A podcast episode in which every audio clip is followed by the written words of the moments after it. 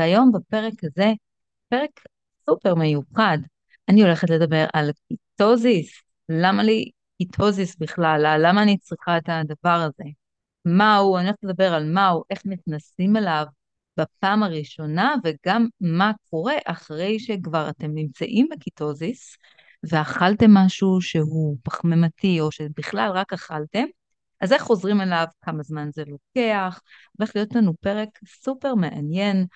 אה, אני הולכת לדבר גם על הטריקים, איך להיכנס מהר יותר, איך לזרז את כל הסיפור הזה, יש לי הרבה הרבה טריקים ושטיקים, אז כדאי לכם להישאר על זה, אני הולכת לדבר ממש בסוף. ולמי זה טוב? אני הולכת, עשיתי פה רשימת מכולת ארוכה ביותר לגבי כל הבעיות, כל הבעיות ומחלות שהקיטוזיס נכון להם. אז אני איתכם פה לירז בלומנפלד, בפודקאסט שלי עושים תזונה נקודה. אנחנו הולכים לטייל בעולם הקיטוזיס הכה מרתק, תחזיקו חזק. אז מה זה בכלל קיטוזיס? קיטוזיס זה מצב מטאבולי. פה הגוף עושה שימוש בשומן שלנו מהמאגרים לדלק, במקום בגלוקוז. אוקיי? עד כאן זה, זה סופר אה, בסיסי, כולם מכירים את זה, הרבה אנשים מכירים את זה. בעצם הגוף שלנו מפרק את השומן ויוצר מולקולה בשם קיטונים, מולקולות, או גופי קיטון, וזאת האנרגיה האחרת. זאת אומרת שאנחנו רוצים להגיע ממצב שהגוף שלנו עשה עד היום שימוש בגלוקוז לאנרגיה, אז אנחנו עושים סוויט ומעבירים אותו לשימוש בשומן, ומהשומן הזה הגוף מייצר את הקיטונים, שזה מדהים וזה הכי כיף שיש, ותכף אתם תבינו למה זה כל כך כיף ולמה כל כך כדאי לכם להיות ב stage הזה. אז איך אנחנו מגיעים לשם? יש כמה דרכים להגיע לשם, הכי מפורסמת והכי נכונה ובסיס טוב, זה בעצם תזונה דלת פחמימות, תזונה קטוגנית או צומות, אוקיי? וגם כאשר באמת עושים תזונה שהיא דלה מאוד, במזון באופן כללי גם אפשר להיכנס לקיטוזיס. אני לא הולכת לדבר על זה כי זה לא הכיוון, זה לא הדרך שאני ממליצה, אבל uh, יש אנשים שמגיעים לקיטוזיס גם משם. Uh, אנחנו בעצם רוצים להגביל את, פחמו, את uh, כמות הפחמימות ולסיים לעשות ככה סיומת למאגרי הגליקוגן. מאגרי הגליקוגן הם אלה שמכילים את הגלוקוז, זה מאגר נורא קטן, מכיל באזור 2,000 קלוריות במקסימום, מקסימום, מקסימום, ולכן אה, קל יחסית לסיים את המאגר הזה. ברגע שאנחנו מסיימים את המאגר הזה, הגוף שלנו מחפש מקור אנרגיה אחר. הוא לא הולך אגב לחלבון, מה שהרבה אה, טועים לחשוב, הוא כן ילך לחלבון כאשר גוף נמצא במצב של סטרס, במצב של הרעבה וכל מיני מצבים. שאם אתם עושים תזונה קטוגנית מאוזנת, אתם לא מגיעים לשם. כמובן שיש איזשהו עיבוד של אה, מסת שריר מסוימת או לא בכלל. הכל תלוי כמובן איך אתם עושים, אתם עושים את זה נכון. אז הגוף החכם שלנו, ברגע שמאגרי הגליקוגן והגלוקוז אין יותר, אז הוא מחפש אנרגיה חדשה, ואז surprise surprise הוא מגיע למאגרי השומן שלנו, למאגרי השומן שלכם, המאגר שאתם רוצים להקטין. רוב האנשים, רוב, רוב האנשים שאני פוגשת באמת רוצים לרדת במשקל, והם מגיעים לתזונה הקטוגנית מהסיבה הזאת. כמובן זה, זה לא הכל, אבל אני הולכת ממש לדבר על כל, כל הדברים אחד אחרי השני.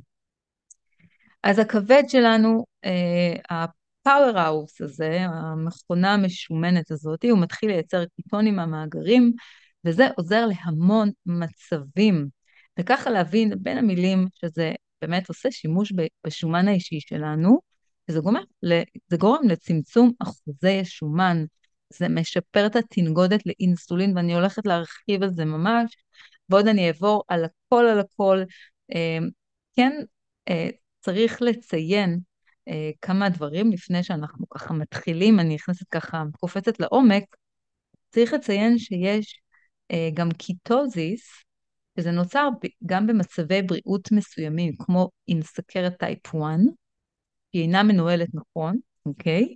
או במצב של אלכוהוליזם, וזה אז, אנחנו מדברים בעצם על משהו שנקרא, על, על מצב שנקרא קיטואצידוזיס, וזה לא המצב של הקיטוזיס שאני הולכת לדבר עליו, זהו מצב מסכן חיים, והרבה אנשי מקצוע אפילו אה, נוטים להתבלבל בין המצבים הללו, ולכן כבר בין המילים או לא בין המילים, ככה uh, straight to the point, כל מי שיש לו סכרת type 1, אתם, אסור לכם לעשות תזונה קטוגנית ללא השגחה, ללא הכוונה של איש מקצוע. זה יכול להיות באמת מסוכן. אז מה זה הקיטוזיס הזה בכלל? הגוף שלנו מת מת אוהב קיטונים, חבל על הזמן. המוח שלנו אוהב מאוד קיטונים, השרירים והגוף. אנחנו באמת, הגוף שלנו אוהב קיטונים, הוא עושה בזה שימוש אחר.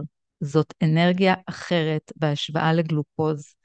אה, אנרגיה הרבה יותר גבוהה, הרבה יותר טובה, הרבה יותר יציבה, לכן זה יכול לעזור לכל כך הרבה אה, מצבים ובעיות בריאות. אז למי זה טוב? אז לפני שאני אתחיל ככה לדבר על כל, ה, על כל רשימת המכולת המאוד מאוד ארוכה, באמת אחד הדברים הראשונים, כמו שציינתי קודם, הרבה אנשים מגיעים לתזונה הזאתי, כי הם רוצים לרדת במשקל, נכון? רוצים לרדת במשקל, לא משנה מה הסיבה, בין אם זה הם רוצים אה, לאבד אה, כמה קילוגרמים, את הקילוגרמים האחרונים, או שהם רוצים לרדת כמות מאוד יפה, והם שמעו שהדודה, הסבתא, השכנה, הורידו המון במשקל, והם רוצים גם. אני יכולה להבין את זה, כי זאת באמת הדרך הכי מהירה, באמת, לרדת במשקל, ולא רק, זה גם ליהנות מהאוכל, זאת התזונה, התזונה הקיטוגנית היא באמת התזונה הכי מפנקת, טעימה ומשביעה שיש. אני יודעת שיש אנשים שיחלקו על מה שאמרתי כרגע, אבל זוהי כמובן הדעה האישית שלי, וכשאני עושה את הייעוצים ומכוונת אנשים איך לעשות את זה נכון, הם פתאום מגלים על הגוף שלהם כל מיני דברים חדשים. אבל זה, על, זה, על זה אני לא רוצה באמת להיכנס. אז אחד הדברים הראשונים שהקיטוזיס הוא מתאים, זה לאנשים שיש להם תנגודת לאינסולין, אני אפרט תכף, סכרת, סכרת type 2, שזה סכרת אה, מבוגרים, סכרת מסוג 2. אה, כמו שאמרתי קודם, סכרת טייפ 1, זה עוזר, סכרת נעורים זה עוזר, אבל חובה, חובה, חובה, במיוחד כי אתם נוטלים אינסולין, חובה אה, הכוונה וליווי של איש מקצוע שחלילה לא תעשו נזקים. ואני נתקלתי באנשים שעשו אה, במסגרת אה, סכרת טייפ 1, סכרת 1, והם יכולים לגרום נזקים, וזה, וזה יכול לקרות, אז אל תעשו שטויות. אז התנגודת לאינסולין היא בעצם, זה התסמונת המטבולית, בין היתר זה כמו יתר לחץ דם, כבד שומני, אני אדבר על כבד שומני בנפרד, אה, גם כן הסבר קצר. אה, עודף שומני בדם, כמובן, כמו שהבנתם, הגוף עושה שימוש בשומן, ולכן הוא עושה שימוש בעודף השומנים שלכם. אז גם אם אין לכם עודף שומני מובהק מבחינת uh, בדיקות הדם, אנחנו מדברים פה על ירידה במשקל, הגוף עושה שימוש בשומן, נקודה. Uh, גם CRP, CRP זה מדד דלקת גבוה, זה גם חלק מהתסמונת הזאת, ו-HDL נמוך, שזה הכולסטרול אני תמיד אומרת במרכאות הטוב, כי גם ה-LDL הוא טוב, תלוי איזה LDL, יש LDL טוב ויש LDL רע ויש HDL טוב בלבד, אבל זה ככה במונחים ה- היותר רפואיים, אז אה, פשוט התזונה הזאת משפרת מאוד את כל המערך הזה של הכולסטרול ופרופיל שומנים באופן כללי. אה, לגבי כבד שומני, אני מדברת על ה-NAFLD, אוקיי? שזה אה, כבד שומני שלא קשור לאלכוהול, אוקיי? כבד ש, שהגיע עקב תזונה מקולקלת, תזונה פחמימתית וסוכרית, על, על כך אני מדברת. זה גם יכול אגב להגיע מכמות עודפת מאוד מאוד מאוד בשומן, אבל זה לא המצב, אוקיי? אה, להפך, מה שיפה שתזונה דלת פחמימות ועתירה בשומן יכולה לטפל בכבד שומני במקום שאפילו אף תרופה, אף תרופה, נקודה, לא יכולה לעזור למקומות האלה. וזה מדהים, מגיעים אליי המון אנשים ושואלים על העניין, איך זה יכול להיות שהתזונה הזאת היא עוזרת לכבד שומני, אם אנחנו אוכלים פה שומנים. אולי אני אעשה על זה פרק שלם, חבל עכשיו, אני רוצה ככה לרוץ למי זה מתאים. אז זה, אז זה בהקשר של הכבד, הכבד השומני, גם צריך להבין שיש כמה אה, שלבים. אז לכל, לא לכל השלבים, יש לי מאמר אה, באתר שלי, כנסו ללירז בלומנפלד, תקראו על זה, יש שם מאמר גם על הכבד שומני וגם על שומנים בדם. למי יוצא מתאים מצבים הורמונליים, PCOS, שזה שחלות פוליציסטיות. זאת, התזונה. תקשיבי, אם את סובלת כבר, אני אומרת את זה כל הזמן, אם את סובלת משחלות פוליציסטיות, זאת התזונה בשבילך, את חייבת לקדש את מטרת הקיטוזיס, כי זה, זה עובד יופי גם על התנגודת לאינסולין, שהיא חלק מהשחלות הפוליציסטיות, וגם על החלק של האיזון ההורמונלי. ורק מהנקודה הזאת, אתן, כרגע אני מתייחסת לנשים, אתן מבינות שיש כאן הרבה הרבה מצבים אחרים שנובעים מחוסר איזון הורמונלי, כמו אמ, יש המון סימפטומים של המנופאוזה, של גיל המעבר, אז התזונה הזאת היא ממש יכולה לעזור לשפר את הסימפטומים, לשפר את כל הכניסה לתוך, לתוך התקופה הזאת. אנדומטריוזיס, אוקיי? זה גם עוד בעיה אה, שהיא קשורה אה, לחוסר איזון הורמונלי, והתזונה עובדת בשבילה. חבל הזמן, יש לי המון ניסיון גם עם זה.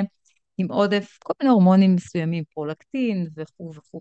אני לא אכנס עכשיו לרמת הפרט, הפרט תבינו שבאמת אה, חוסר איזון הורמונלי, תזונה קטוגנית פה היא הדבר. דבר, ש...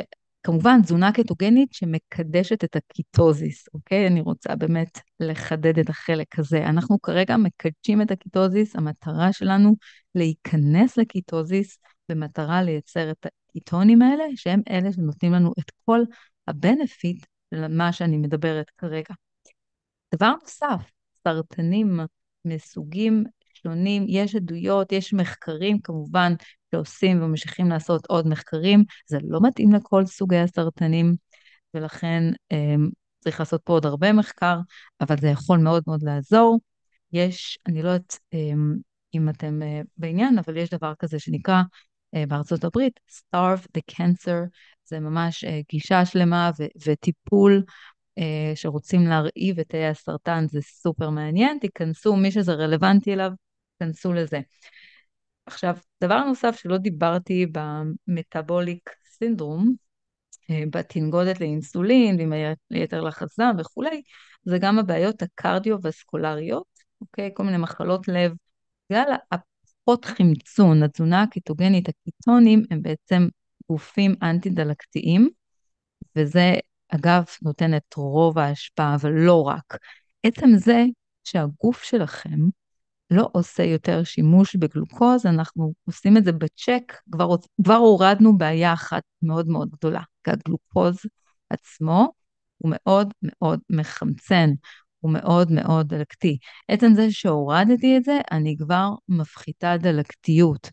ואז על זה אני, מור... אני מוסיפה את הקיטונים, שהם בעצם מולקולות אנטי-דלקתיות, זאת אומרת שלא רק שהורדתי את הסיכון, אני גם הוספתי חלק של טיפול בהקשר הזה, אוקיי? אז זה כאילו אחד יורד ואחד עולה, זאת אומרת, זה, זה דאבל, זה דאבל השפעה, צריך להבין את זה ולהסתכל על זה ככה.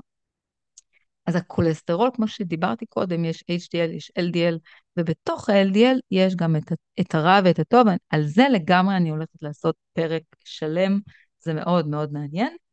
אז יש פה פחות חמצון, פחות דלקתיות, ולכן אה, פה בעצם נעוצה אה, השיפור. אקנה, אקנה זה בעצם אה, עוד, עוד, עוד עניין שבגלל הדלקתיות וגם שקשור לתנגודת לאינסולין סוכר, הוא בעצם דבר שגורם לאקנה, בין היתר, זה מנגנון שלם בתוך מסגרת, מסגרת הבעיה הזאתי, וזה לא משהו אסתטי בכלל, זה מרמז על איזשהו, איזושהי בעיה פנימית. יש גם את העניין של חוסר חוסר איזון הורמונלי, אבל אקנה בהחלט, אה, למי שיש אקנה ואקנה קשה, אז תזונה קטוגנית יכולה מאוד מאוד לעזור.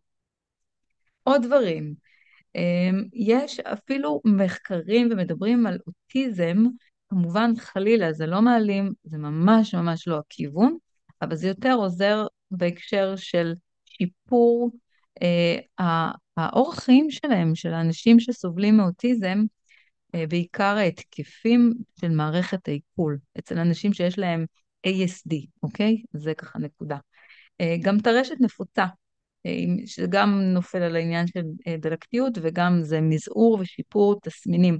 עכשיו, הקיטוזיס במחלות מסוג כזה, מחלות שהן נחשבות ליותר קשות, אנחנו לא מדברים על זה שזה מעלים, אוקיי? אנחנו מדברים על שיפור הרבה סימפטומים, זה משפר ממש את איכות החיים, וזה לא פחות חשוב. אה, כל מה שקשור לשיפור קוגנטיבי, למחלות של, של הקוגניציה, כמו אלצהיימר, כל הבריין, אלצהיימר, פרקינסון, אה, אני, דמנציה, הכל הכל, יש המון מחקרים ועבודות בהקשר של הקיטוזיס, אז מאוד מאוד שווה לשקול את זה.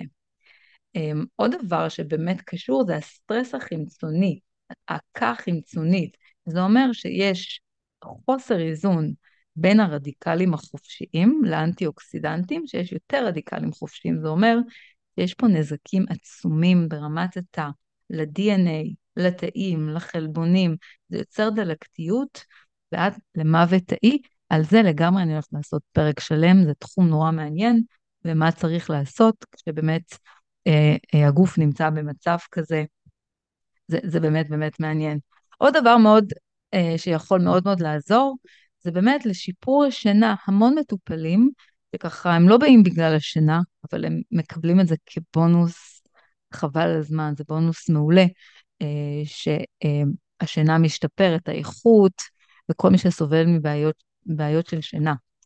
אה, בהקשר, דיברתי קודם על, על החלק הקוגניטיבי, אני כן אחלק את זה. יש, אה, יש בעיות כמו סטרס ודיכאונות ומצבי רוח, ואפילו חרדות, שגם התזונה הקטוגנית ויותר נכון הקיטוזיס פה יכול לעזור. מחלות IBD, קרוהן קוליטיס, כל המחלות הדלקתיות של מערכת העיכול, התזונה הזאת מושלמת ממש, באמת, אין לתאר. יש לי גם עם זה ניסיון, גם בהקשר הדלקתי, גם, גם עצם זה שמוציאים ומסירים מזונות שהם יוצרים את הבעיה. אנחנו לא מגרים את מערכת העיכול. טראומות, TBI, יש גם בהקשר הזה, כל הטראומות של המוח, אה, יש המון מחקרים אה, בהקשר הזה, אפילפסיה, פה, פה זה הכל התחיל, אפילפסיה, ככה משנות ה-1970, משהו כזה. אה, הכל פה התחיל על אפילפסיה, שזה מפחית את ההתקפים, ואפילו יכול לשים את זה תחת control, שזה כבר לא, לא קורה. יש לזה הרבה, לא מעט, אני לא ארחיב. וכמובן, גולת הכותרת, ה obesity, ירידה במשקל שהזכרתי בהתחלה, אבל ככה רציתי גם להזכיר באמצע, היא לא מעט מהמאזינים הם פה בשביל זה. אוקיי. גם בעיות אה, בעיבוד ראייה, בסדר? פיברומיאלגיה, אה, גם בהקשר של כאב, כאב ותשישות וכאב שהוא לא מוסבר וכאב שהוא דלקתי, כל הארטיטיס למיניהם וכל ה... כל הבעיות הדלקתיות, נקודה, תזונה קטוגנית, אה, קיטוזיס, זאת המטרה. אה, סכיזופרניה גם כן יכול מאוד לעזור. בהקשר של אקנה, גם מיגרנות, זה על אותו, זה על אותו עיקרון, כל המחלות וכל הבעיות הנוירולוגיות, מיגרנה, גם נכנס לפה השיפור הקוגנטיבי. הרבה אנשים באים אליי עם, עם, שיפ, עם אה, בעיה קוגנטיבית, זאת אומרת ירידה קוגנטיבית בזיכרון, שזה נובע מהזדקנות טבעית של הגוף, אוקיי? אז, אז יש את השיפור בזיכרון, בפוקוס, אה, בכלל שיפור בכל ההספק, כמה הם מספיקים במהלך היום, כמה הם איטיים. אז הקיטוזיס יכול מאוד לעזור.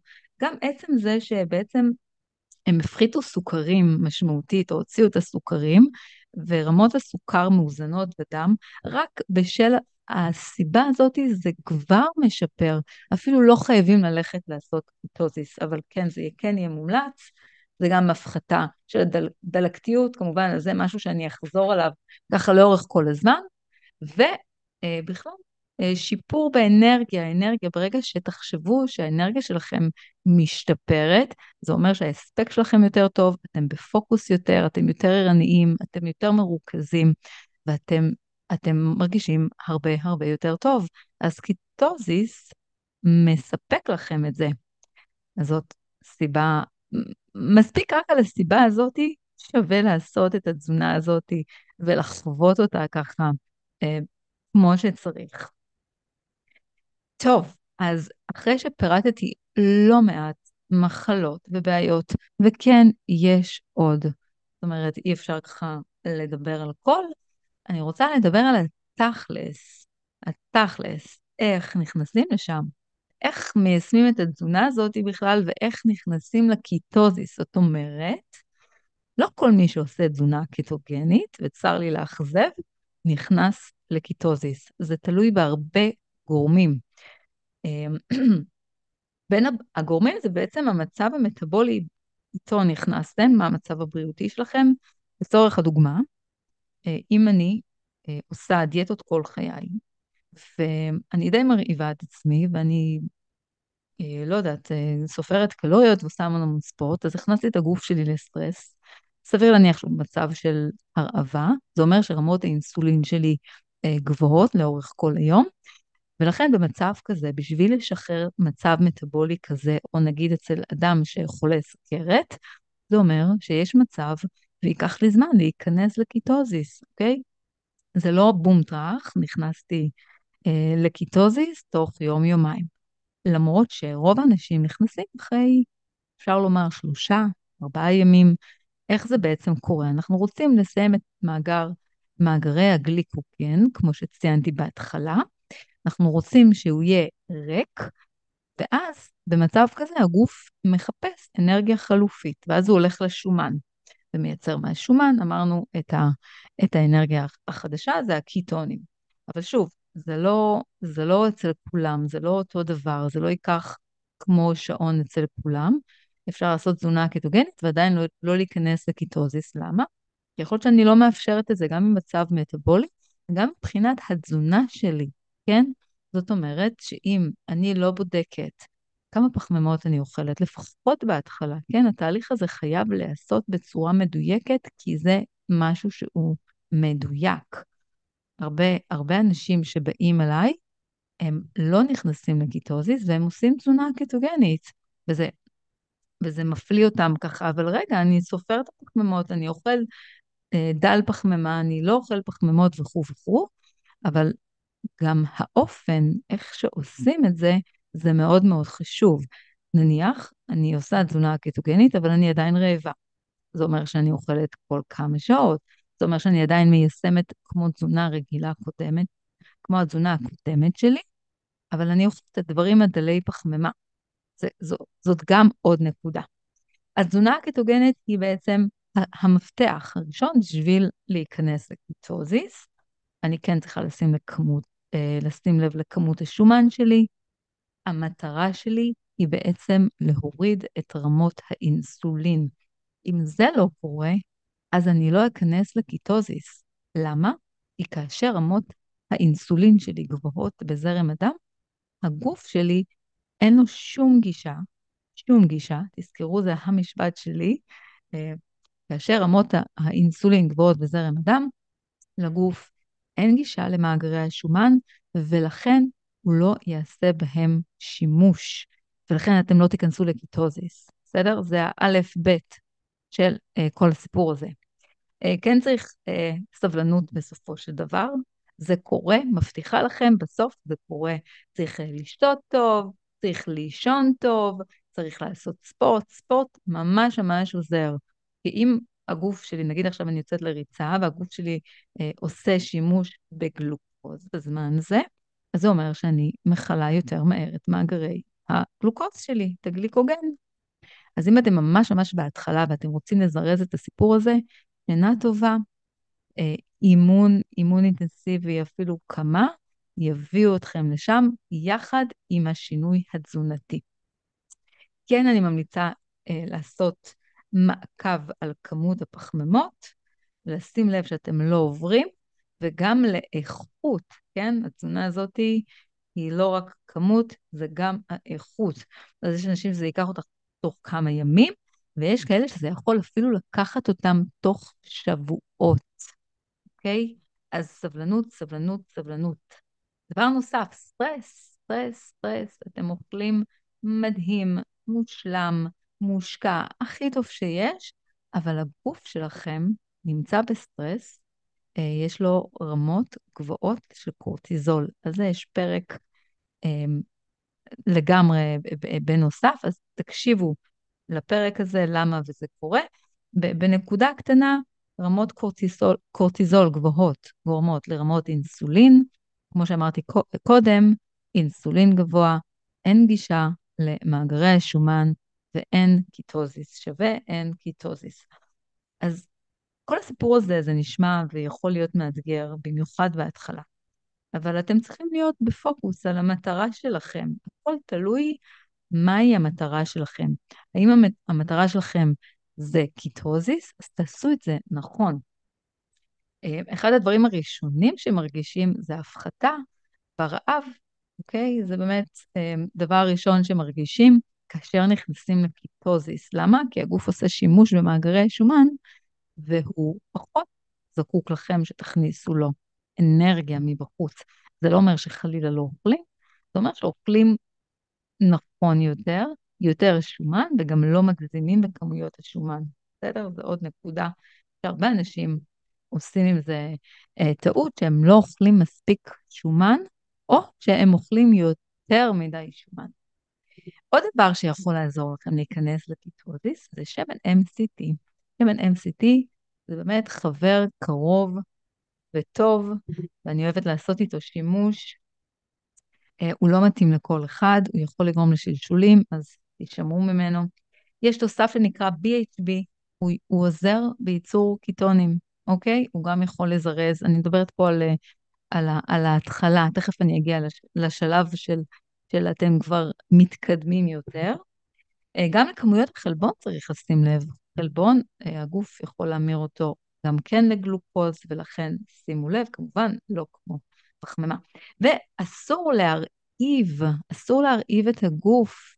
אני לא יודעת אם אתם זוכרים, אבל בהתחלה דיברתי שיש דיאטות שגם יכולות לגרום אה, להיכנס לקיטוזיס, אבל הן, הן דיאטות שהן אה, סוג של הרעבה, אוקיי? אז don't do that, אוקיי? אל תלכו למקומות האלה, אל תרעיבו את הגוף. כי למה? כי הגוף ירצה לפצות על זה לא משנה מה, הוא פשוט ירצה לפצות על זה בהמשך. אז נניח והורדתם באותו הרגע, אבל בהמשך זה יחזור עם ריבית דריבית אה, ועוד ועוד, אז לא כדאי. אה, זהו, זה פחות או יותר הדברים שככה מזרזים, וכמו ש... ועוד, אתן לכם עוד אה, טיפ מאוד מאוד, מאוד טיפי, אבל אבל הוא גם מתאים למתקדמים יותר. זאת אומרת, אם אתם התחלתם לעשות את התזונה הקטוגנית ואתם מתאמנים והכול, תעשו את האימון שלכם בשלב שאתם נמצאים בצום. זה ממש מזרז את כל הסיפור הזה. אז באמת תלוי במצב המטבולי, כמה אתם מתורגלים, כמה אתם טריים או לא טריים לתוך הסיפור הזה. עכשיו, אני נשאלת במסגרת הקליניקה שלי לא מעט, זאת אחת השאלות באמת אה, היותר מעניינות, שאין על זה תשובה חד משמעית, אה, וכל מקרה לגופו, ומי שיאשר את, את הדבר הזה זה בעצם מדידת קיטונים. אה, מדידת קיטונים דרך, כאילו, כבדיקת דם ולא, ולא בשתן, כי בשתן זה לא, זה לא מדויק, נקודה, לא באמת. אל תלכו, חבל, חבל, חבל לבזבז על זה זמן וכסף. תעשו מדידות אה, דרך הדם, תיקחו את זה כפרויקט לשלושה שבועות, לחודש, אבל זהו, ואז לא צריך את זה for life, רק בשביל להבין איפה הגוף שלכם נמצא. אז אכלתי תזונה, אני אוכלת תזונה קטוגנית, ואכלתי. עכשיו, אתם יודעים, כל ארוחה גורמת לעלייה של אינסולין. אז איך אני חוזרת מהארוחה הזאתי לקיטוזיס, אוקיי? עכשיו, מה שיפה זה שיש אנשים שעדיין אחרי ארוחה קטוגנית נמצאים בקיטוזיס, בסדר? עכשיו זה לא משהו שהוא אצל כולם. עכשיו זה מאוד מאוד תלוי באמת במצב המטבולי שלכם, וכמה אתם בתוך התזונה הזאת. ככל שאתם יותר זמן בתזונה הזאת, הגוף שלכם כמובן יודע לעשות את המעברים יותר מהר, או שהוא נכנס לזה יותר מהר, או שהוא נשאר שם, אוקיי? זה, זה, זה מאוד מאוד יפה. ואין תשובה חד משמעית, כמו שאמרתי קודם לכן, רק מדידות קיטונים בדם י- יגידו לכם האם אתם נמצאים במקום הזה, כן או לא. אגב, כל מיני בדיקות לגבי מה מוציא, מה, מה מוציא ומה מכניס, גם אפשר אה, לעשות דרך מדידות קיטונים, וזה באמת אה, פרויקט. פרויקט, אני קונה עכשיו מלא מלא סטיקים לכל החודש, ואני רוצה ככה למדוד, נגיד שתיתי קפה, אני רוצה לדעת האם הגוף שלי מגיב לזה. אם שתיתי קפה עם משהו, האם הגוף שלי מגיב לזה. זה מאוד יפה כן לראות האם עם ממתיק אני עדיין בקיטוזיס, האם בלי ממתיק אני עדיין בקיטוזיס. זה, זה אצל אנשים זה, זה מאוד יכול להשתנות גם במהלך היום, גם במהלך מה הם אכלו קודם לכן, ואצל נשים עוד יותר, יש שינויים במהלך, במהלך חודש, שינויים הורמונליים. אז זה תחום שהוא מרתק ביותר להבין אה, את הגוף, את הגוף שלנו, זאת אומרת, איך הוא מגיב ולמה. אז יש אנשים, כמו שאמרתי, שיכולים לאכול ועדיין להישאר בקיטוזיס. זה לא, זה, מה, מה יותר רווח? כמובן הצעד השני. וזה גם מאוד מאוד תלוי מה אכלתם בכמות, ו, והאם הייתה שם פחמימה, וגם איזה פחמימה. תכף אני אגיע גם לשאלה איך אנחנו חוזרים ללופ. זו גם שאלה מעניינת. אז, אה, אז, אז אתם יכולים, אגב, כשהרבה פעמים שאוכלים פחמימה, תכף אני אדבר על זה אחר כך בעצם. עכשיו, דבר נוסף, דבר נוסף, אחד הדברים הכי הכי חשובים שעושים תזונה קטוגנית ומקדשים את הקיטוזיס, זה באמת צומות, צומות, צומות, ושוב פעם, צומות. זאת אומרת, צריך לעשות צומות של לפחות 12 שעות, לפחות. יש אנשים שנכנסים לקיטוזיס חזרה, הרבה פחות שעות, ויש כאלה שנשארים בקיטוזיס, אז, אז עדיף שתיקחו טווח ביטחון, אם אתם לא הולכים לעשות את המדידות, תיקחו את הטווח ביטחון של, של 12 שעות. אז אה, צומות מאוד מאוד עוזר ומייעל ומכניס לקיטוזיס, ועושה, ובזמן הצומות הגוף שלכם עושה שימוש מוגבר uh, בשומן שלכם, וככל שמעריכים את משך הצומות, כמובן הגוף עושה שימוש אפילו בשומן עיקש, ישן, שאתם צברתם, אלוהים יודע מתי, מלפני הרבה הרבה שנים. אמ, זה נכון אגב לאנשים שיש להם אה, הרבה שומן ככה להוריד, או BCT, וכל מיני גם אה, מחלות שקשורות אה, למטאבוליזם, אוקיי? סכרת וכו' וכו'. אמ, אז, אז, אז תלכו על זה, אם זה הכיוון, תבינו שהצומות זה בעצם הכלי הכי הכי חשוב. אני נורא אוהבת לעשות שימוש בכלי הזה. אפשר, אה, בפרק הקודם דיברתי על איך אפשר לעשות תזונה דלת מחממות ולהיות בקיטוזיס, שזה עוד נקודה מגניבה, אז תחזרו לפרק הזה. אמ, זהו, זה, זה פחות או יותר. אז איך חוזרים וכמה שיותר מהר.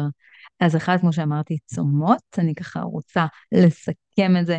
אה, צומות עוזרים לחזור במהירות, אוקיי? כי בזמן הצום אתם לא אוכלים, זה אומר שהגוף שלכם יעשה שימוש יותר במאגרים. שתיים, אימון.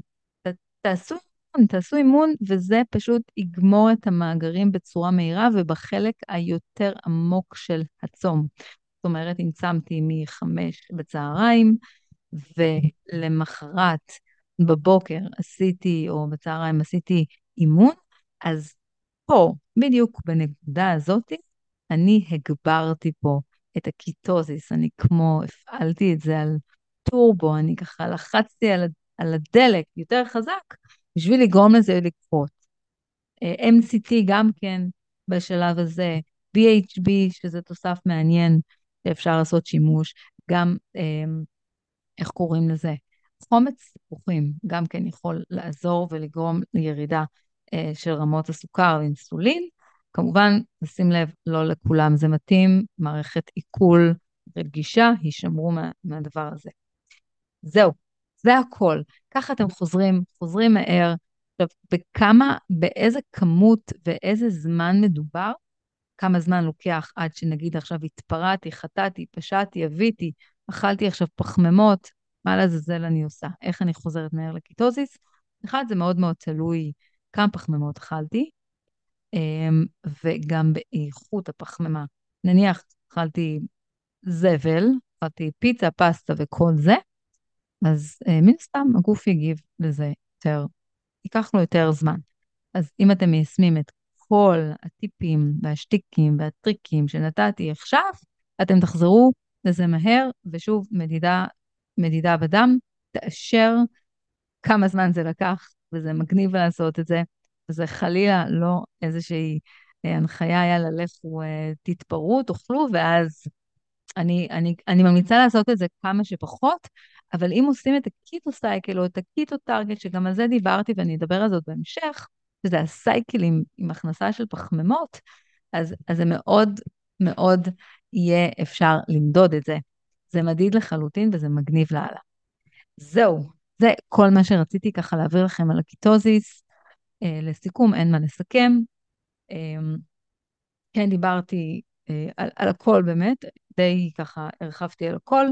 אז אני לירז בלומנפלד, ושמחתי שהצטרפתם אליי לפודקאסט שלי, עושים תזונה נקודה. תעקבו אחריי, אני מוציאה כרגע, בשלב הזה, בכל שבוע אני מוציאה פרק חדש, ואם יש לכם שאלות על, על דברים שנאמרו פה, או חידודים, או בא לכם להרחיב, או שיש לכם רעיון ממש לפרק, אה, כנסו ללירז בלומנפלד, לאתר שלי, אה, בצור קשר, ואתם מוזמנים לשלוח לי אה, נושא שמעניין אתכם, ואני, יש מצב שאני אעשה על זה פרק שם. אז ביי לבינתיים, שיהיה חג עצמאות שמח, עצמאות ממזון, ובכל הכוח, קיטוזיס.